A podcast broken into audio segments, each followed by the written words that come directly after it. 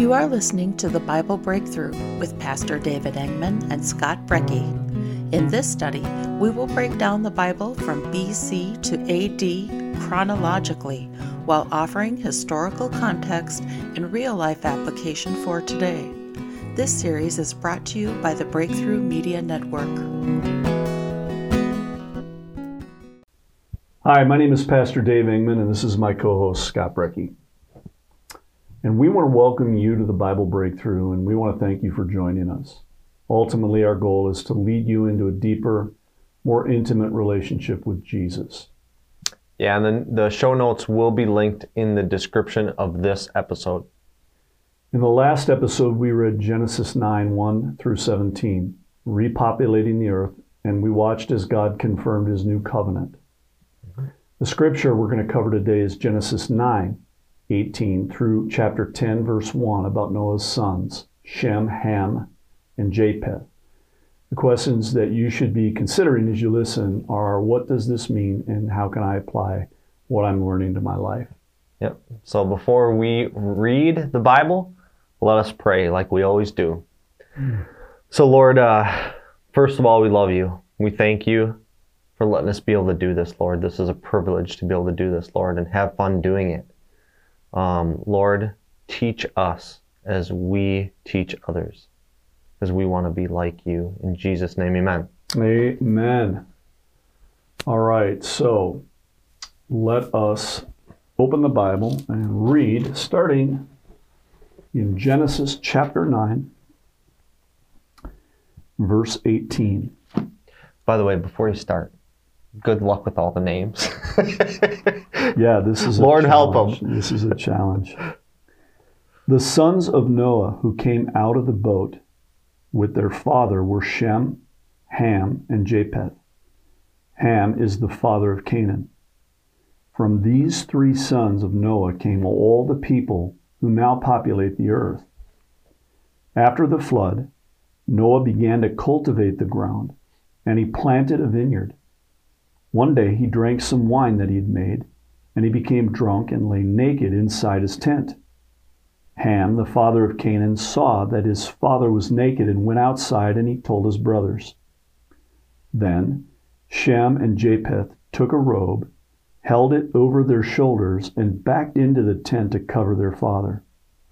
As they did this, they looked the other way so that they would not see him naked. When Noah woke up from his stupor, he learned what Ham, his youngest son, had done. Then he cursed Canaan, the son of Ham. May Canaan be cursed. May he be the lowest of servants to his relatives.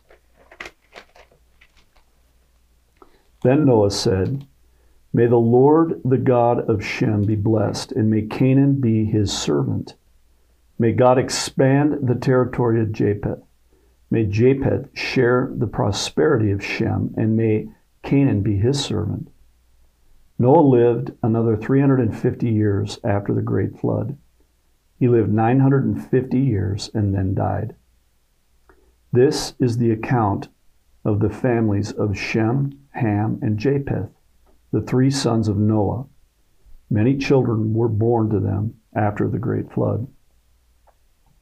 So the descendants of Japheth were Gomer, Magog, Madai, Javan, Tubal, Meshech, and Tiras.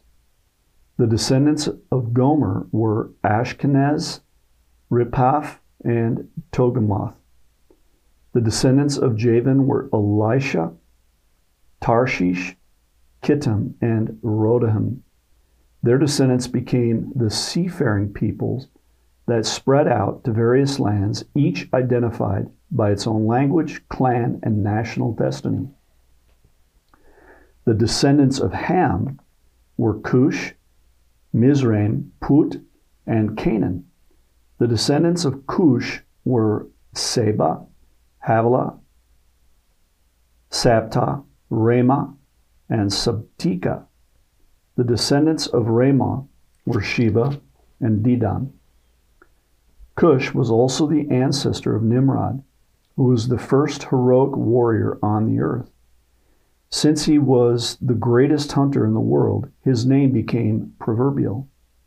People would say, "This man is like Nimrod, the greatest hunter in the world. He built his kingdom in the land of Babylonia, with the cities of Babylon, Erech, Akkad, and Calneh. From there he expanded his territory to Assyria, building the cities of Nineveh, Robotai-ar, Calah, and Resen, the great city located between Nineveh and Calah." Mizraim was the ancestor of the Ludites, Anamites, Lebanites, Naphahutites, Pathorites, Casualites, and Caphortites, from whom the Philistines came. Canaan's oldest son was Sidon, the ancestor of the Sidonians. Canaan was also the ancestor of the Hittites, Jebusites, Amorites, Girgashites, Hivites, Arkites, Sinites, Arvadites, Zamorites, and Hamalites. The Canaanite clans eventually spread out, and the territory of Canaan extended from Sidon in the north to Gerar and Gaza in the south, and east as far as Sodom, Gomorrah, Admah, and Zeboim near Lachish. These were the descendants of Ham, identified by clan, language, territory, and national identity. Sons were also born to Shem, the older brother of Japheth. Shem was the ancestor of all the descendants of Eber. The descendants of Shem were Elam, Ashur, Arphaxad, Lud, and Aram. The descendants of Aram were Uz, Hul, Gether, and Mash. Arphaxad was the father of Shelah, and Shelah was the father of Eber. Eber had two sons. The first was named Peleg, which means division, for during his lifetime the people of the world were divided into different language groups. His brother's name was Joktan. Joktan was the ancestor of Almodad, Sheleph, Hazarmaveth, Jerah, Hadaram, Uzai, Dikla, Obal, Abimal, Sheba, Ophir, Havilah, and Jabal. All of these were descendants of Joktan. The territory they occupied extended from Mesha all the way to Sephar in the eastern mountains. These were the descendants of Shem, identified by clan, language, territory, and national identity. These are the clans that descended from Noah's sons, arranged by nations according to their lines of descent.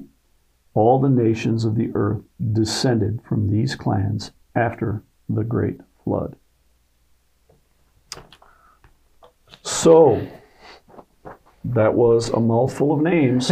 You got through it, though. And we certainly worked to honor those names. Yeah. Scott, what are the facts of the Scripture that you discovered, or as you see them? Yep. So I got 5 facts here. The first one is the whole earth is repopulated by Noah's 3 sons. The second one is the sin of Ham. And then we have Noah's curse towards Canaan, Ham's son. And then the fourth is the death of Noah at 950 years old. And then we have the families listed of Japheth, Ham, and Shem. Yeah. So, and then we'll just jump in the key points. So, the first one I think is interesting because I'm not sure if it's a sin that he knew he was doing or if it was by mistake. So, I just wrote down the first key point is, you know, what Noah had did, right? And he got drunk. You know, was that a sin that he knew he was doing, or was it more of like by mistake? And obviously we see some things that happen after it. The shame, kind of shame comes. Someone comes in and he's, you know, obviously with drunkenness, if he knew it or not. He's naked, and then he's seen by his son, and then all of a sudden these effects happen because of that drunkenness. And then, of course, this is the first time we hear of drunkenness in the Bible, and guess what? It doesn't come with anything good. So my question to you is, do we know, or do you think that Noah, he got wasted on purpose? Do you think it was on accident? What are the consequences of that? What do you think? What do you think of that part of getting drunk and knowing it or not? Or, well, whether he set out to do that intentionally or not is obviously open for debate, because it doesn't say that he did that intentionally. Right. And of course, as you already mentioned, we don't read of anybody else doing that up until this point. I think the point of the story is the fact that the son that discovered him dishonored him, and it shows somewhat of a lack of respect. Yep.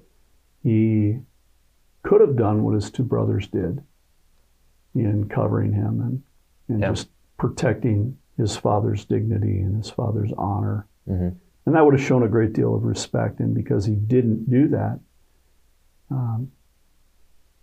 and I don't know, based on what we read, how he told his brothers. Was he laughing about it, joking around?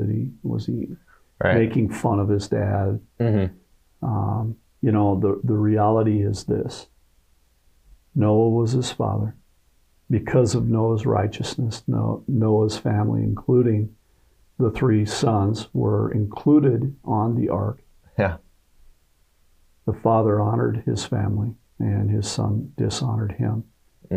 So there's a consequence, and I think there's an application that could be made there as it pertains to one of the commandments, and we read about later on that Moses got from the Lord in regards to honoring our parents. I think it's just something for us to think about, not just with our father or our mother, but with anybody that's in a position of leadership. Right. That you choose to come under, or you simply come under because of birthright. And so I think we need to, pause there for a moment, just really consider how important honoring people, how important it is to God. Yeah.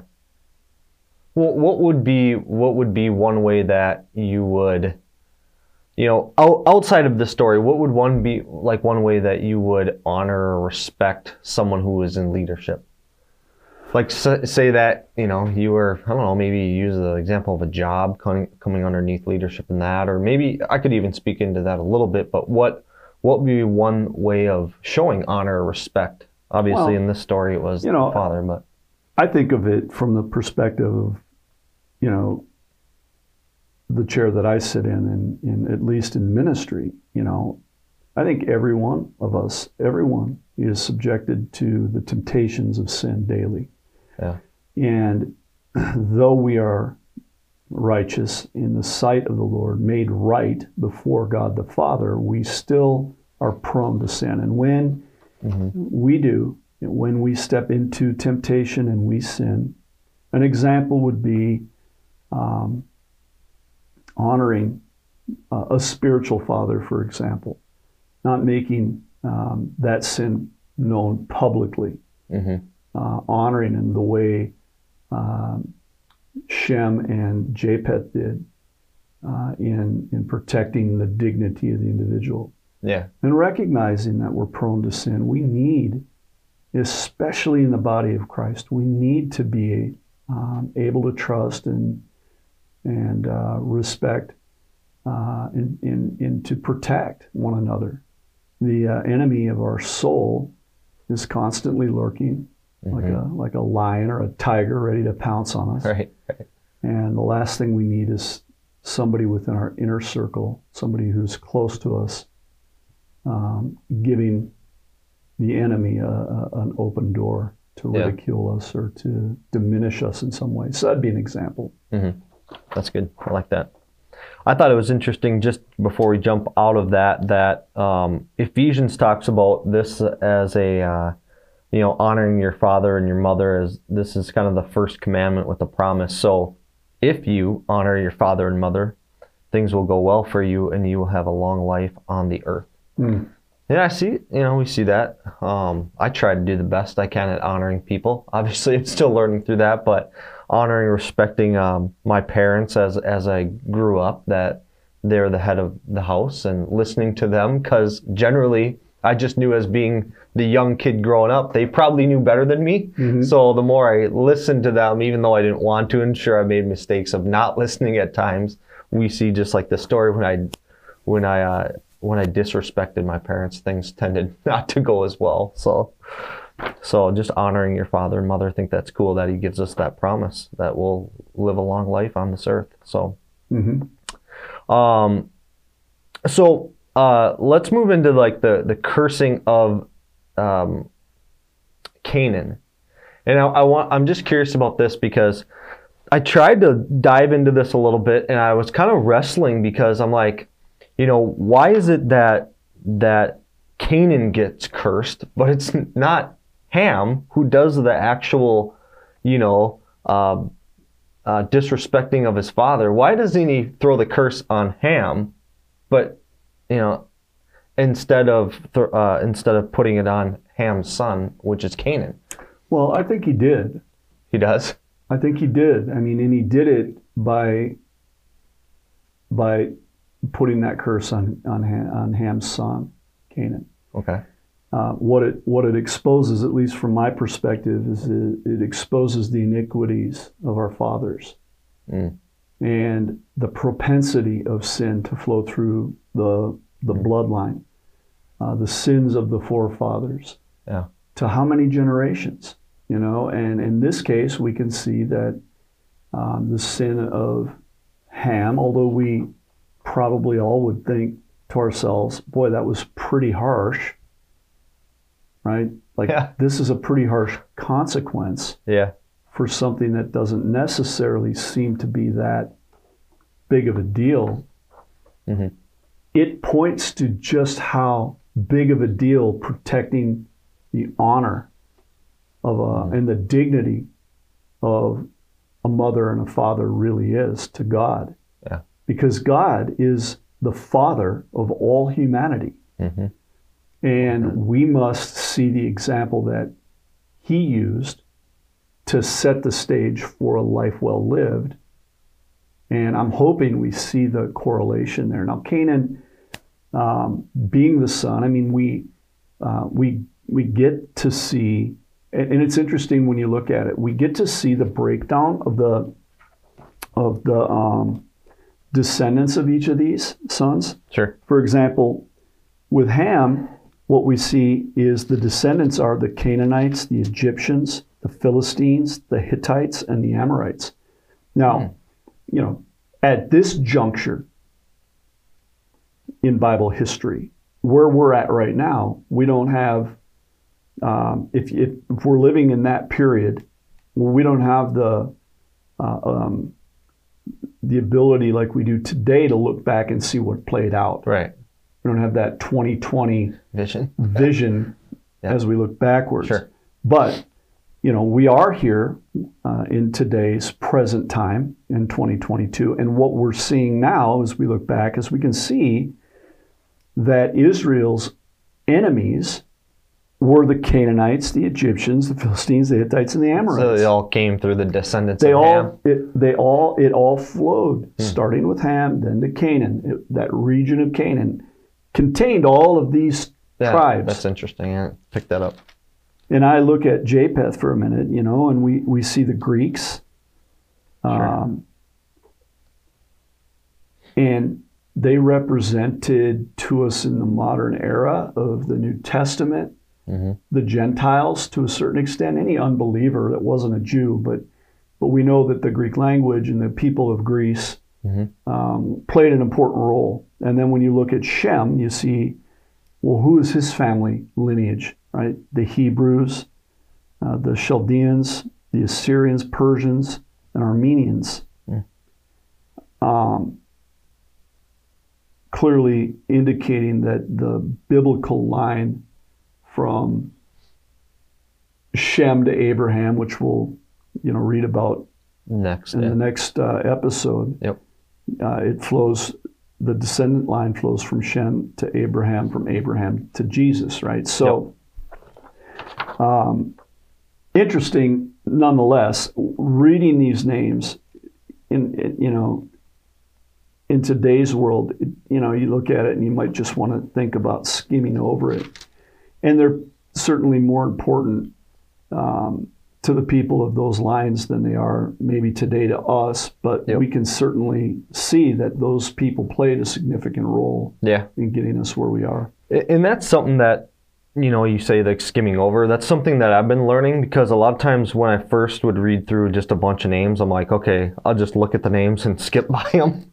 But then when you start to really dive deeper into them, you see there's some significance into it. And even in all the way back to Noah's sons, we know that if we keep reading on that, I don't know, I just thought that's a fun fact, but that Jesus came through the line of Shem, and mm-hmm. so did obviously David, and then we're going to read in our next episode, so did Abraham. So that's just something that I've been personally learning as I continue to read through these ones, because before I'd just be honest, I would just skip through those. I'm like, okay, let's get to the good stuff.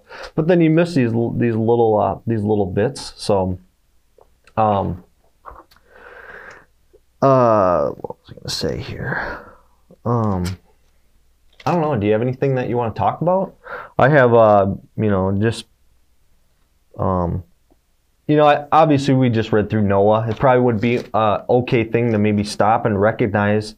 I mean, he lived a long, healthy life, 950 years. He lived 350 years after the flood. Obviously, this is a man great, full of faith. But also that I think this story just kind of also recognizes, is it for me that before this, it's just mentioned as a guy who walked with God.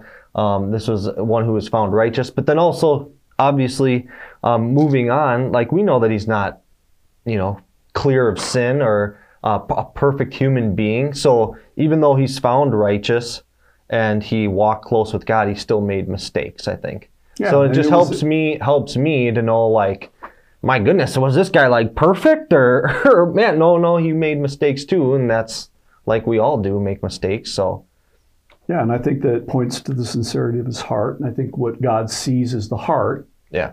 And the sincerity of the heart is at this stage anyway, before Jesus. Yeah. Mm-hmm. That's what God used to measure a man's righteousness, or the ability to be righteous. Right. And so what's also interesting to me about this is that, prior to him building the ark, he worked the land. Yeah. Noah was a farmer, mm-hmm. essentially. Mm-hmm. And then God had a plan for him, obviously, and changed the direction at that stage in his life, and he became a carpenter.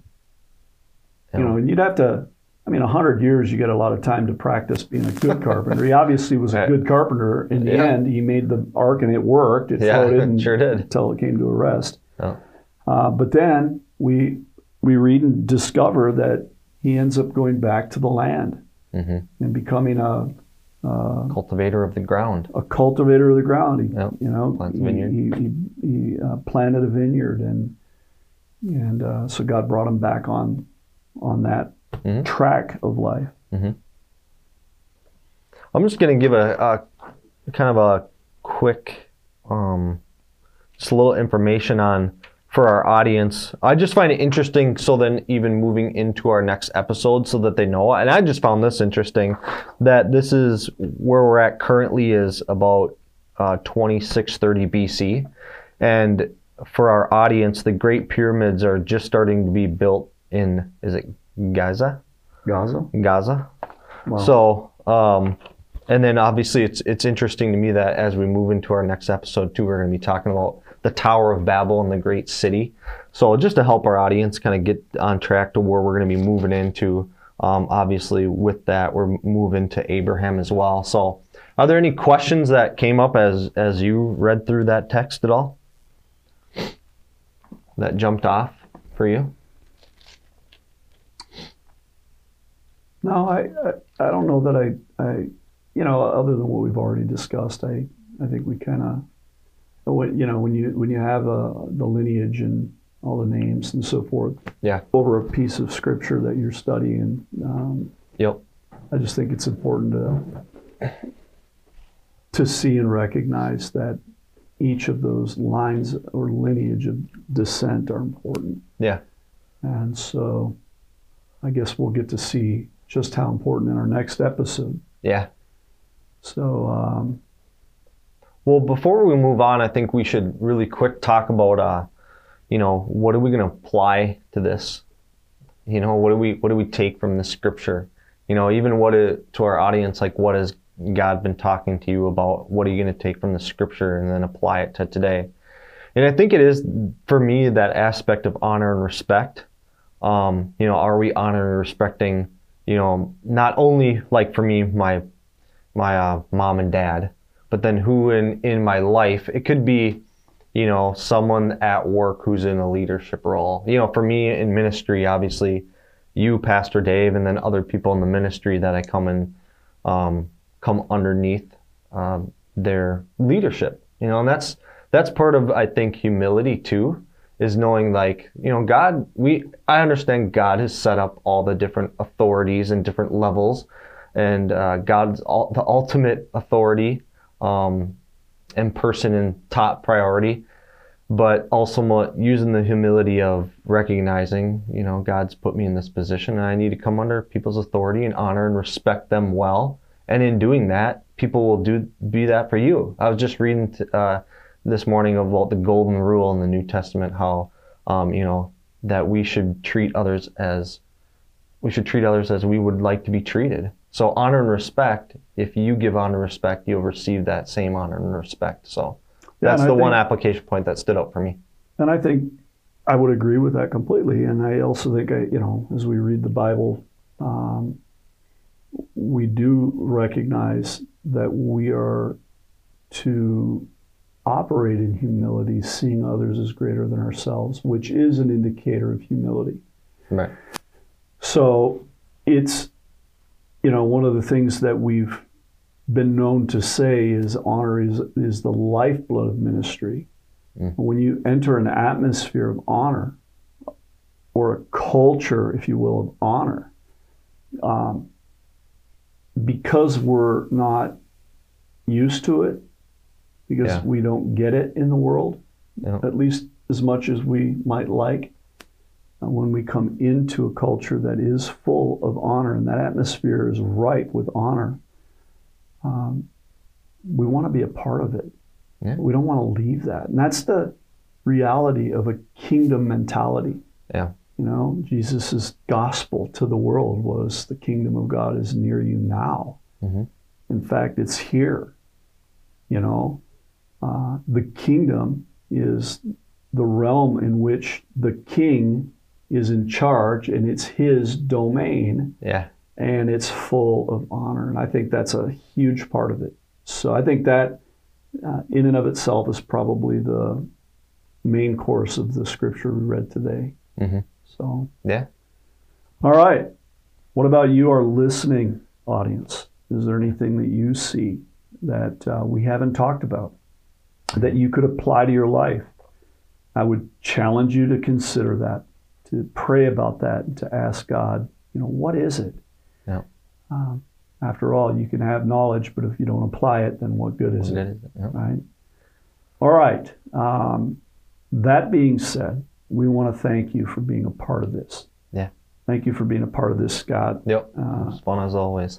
On this journey. We want to thank you again, our listening and watching audience.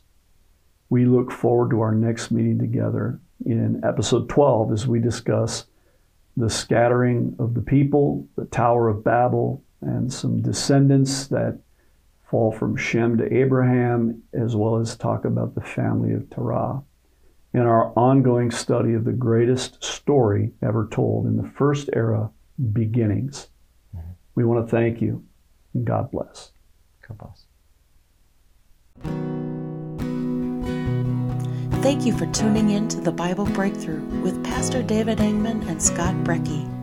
We hope you enjoyed today's episode and will join us again for more of the Bible from BC to AD. We are a volunteer-driven ministry and rely on you to help us get the word out to the world. Please like this podcast on Facebook, share it to your page, and continue to listen on Apple Podcast, Spotify, YouTube, or anywhere you find your favorite podcasts. This has been a broadcast of the Breakthrough Media Network.